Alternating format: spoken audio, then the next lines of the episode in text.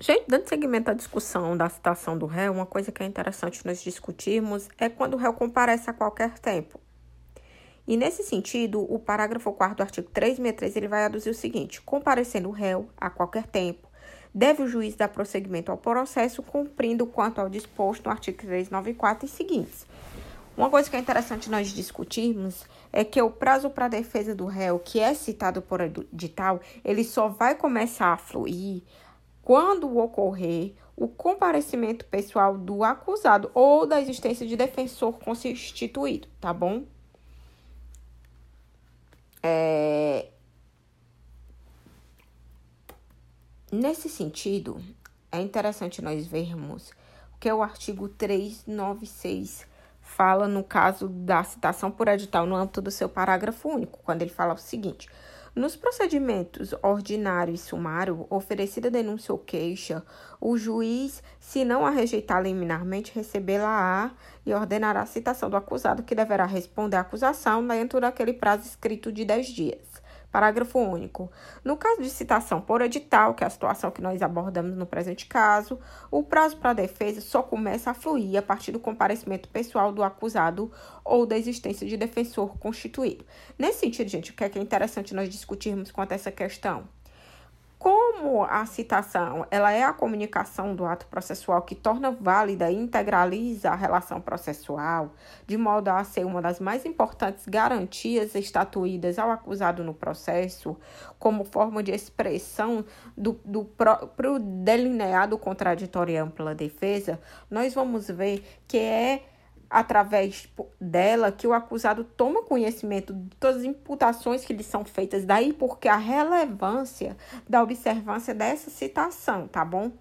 Daí porque quando ela for realizada por edital, é, apenas quando verificado que todos os esforços para efetivação do chamamento processual do imputado foram feitos, é que nós vamos conseguir compreender a essência do parágrafo único do artigo 396 quanto à matéria, tá bom? É, outra coisa que é interessante nós aduzirmos quanto à utilização corriqueira da modalidade de citação enquanto desconhecido local em que o réu se encontra, nós vamos ver que ela se dá através da citação por edital, certo? Ela é muito corriqueira quanto à sua utilização na modalidade de tratar-se de uma situação em que o réu encontra-se em local incerto e não sabido. Outra modalidade de citação que é interessante nós discutirmos, gente, é a citação por precatória, que é regulamentada no artigo 353 do CPP. Quando é que essa modalidade de citação vai acontecer? quando o réu residir fora do território em que aquele é, juiz responsável pela apreciação do processo penal ao qual lhe é imputada as condutas exerce a sua jurisdição. De modo que a, na citação por precatório nós vamos ver é, que ela deve ser operacionalizada mediante o envio de carta precatória, onde o juiz deprecante, que é o juiz do processo, ele depreca essa expressão técnica para o juiz deprecado, que é aquele que tem jurisdição na localidade onde o réu está morando, para que ele cumpra o ato citatório. Vamos exemplificar. Eu sou juíza de direito da comarca de Quixadá e no processo aqui de Quixadá, quem está figurando na condição de acusado é o Jones, tá bom? Só que o Jones mora lá em Quixeramobim, que, diga-se de passagem, não é um local onde eu exerço a minha jurisdição. Eu exerço a minha jurisdição aqui na comarca de Quixadá. Então, o que é que eu vou fazer? Eu vou expedir uma carta de precatória, uma carta precatória na condição de juíza deprecante para a juíza deprecada Iani, lá no Quixeramobim, de modo que ela possa efetuar o cumprimento da comunicação do ato processual citatório ao qual ela foi designada, tá bom? E, na realidade, é um acordo de cavalheiros. É, no no segmento da abordagem das formas de citação, nós vamos ver ainda que existe a citação por rogatória, que é regulamentada nos artigos 780 e seguintes. O que é que acontece, gente? A citação por rogatória, ela vai se dar, segundo o artigo 368, quando o acusado ele não mora em território nacional, mas no exterior, certo? De modo que ele está em lugar conhecido, local sabido, mas fora do território nacional. Aí, nessa situação específica, ele deve ser citado através do que se chama de carta rogatória.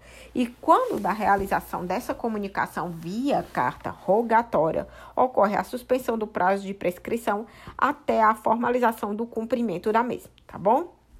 E como é que se operacionaliza essa expedição da carta rogatória de modo a tentar comunicar o réu de processo é, correndo em seu favor, certo? O pedido de citação, gente, ele deve ser encaminhado pelo juiz ou pelo tribunal ao Ministério da Justiça. E para o envio se dar, nós vamos ver que ele vai se delinear por via diplomática através do encaminhamento às autoridades estrangeiras competentes. Ou seja, nós vamos ver que por via diplomática haverá relação hábil acerca do órgão ou das autoridades estrangeiras competentes para receber a comunicação encomenda, certo?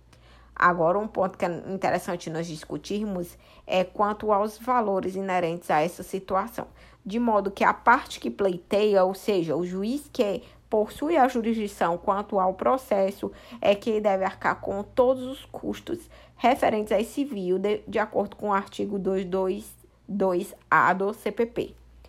Nós temos ainda, gente, a citação por carta de ordem.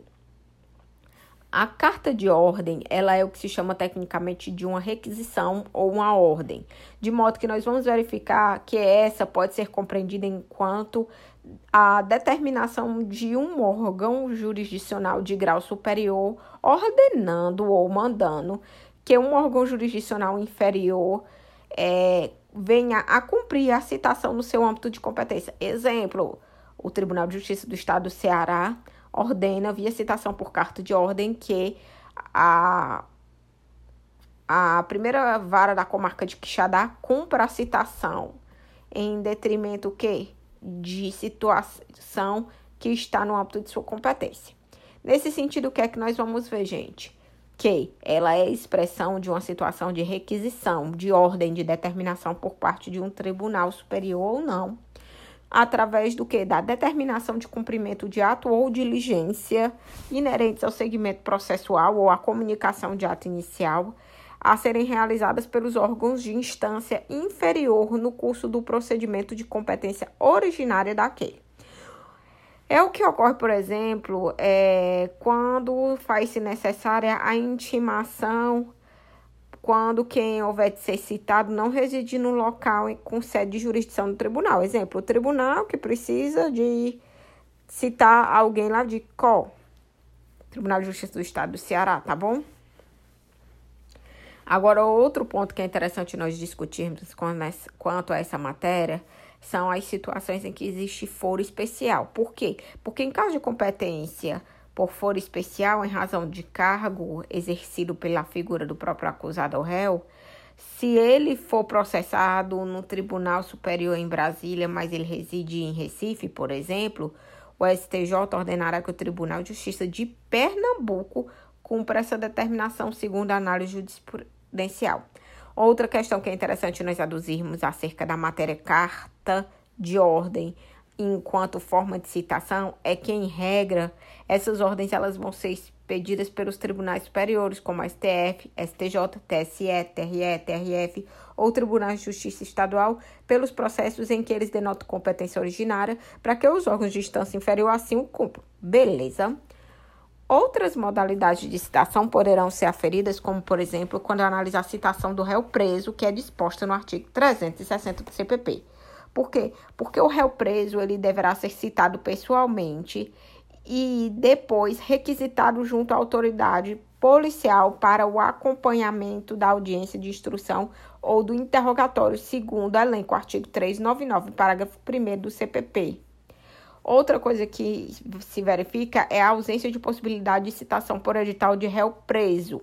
Por quê? Porque há regulamentação específica dentro do CPP de como é que deve ser procedimentalizada a comunicação do ato processual via citação quando estiver diante de situação de réu preso, certo? Nós temos ainda outras classificações que são apresentadas pela doutrina quanto a citação, que é a citação militar, a citação do funcionário público e a citação do incapaz.